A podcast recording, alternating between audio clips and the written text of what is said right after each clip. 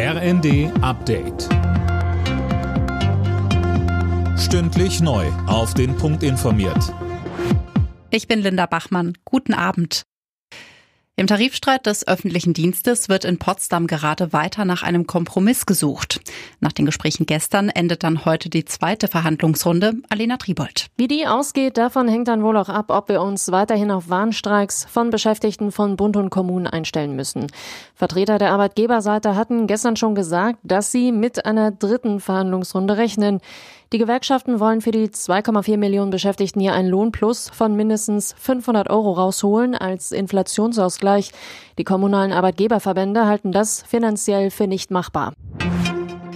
Der russische Überfall auf die Ukraine beschäftigt kurz vor dem ersten Jahrestag die Vereinten Nationen. Die U N-Vollversammlung will heute eine Friedensresolution verabschieden. Die verlangt den vollständigen Abzug russischer Truppen aus der Ukraine.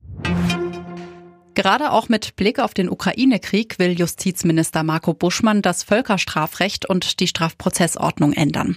Da geht es beispielsweise darum, dass sich etwa Opfer von Kriegsverbrechen künftig als Nebenkläger von Verfahren anschließen können, die in Deutschland geführt werden.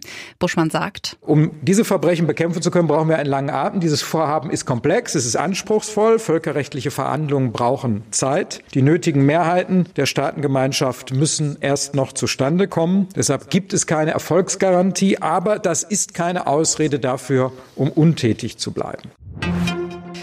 Wegen Sicherheitsbedenken müssen Mitarbeiter der E U-Kommission die chinesische App TikTok löschen. Das gilt für Diensthandys, aber auch für private Geräte, auf denen auch Apps der E U-Kommission genutzt werden, heißt es aus Brüssel. Datenschützer befürchten ja schon länger, dass China über TikTok Nutzerdaten abgreift. Alle Nachrichten auf r n d punkt d e.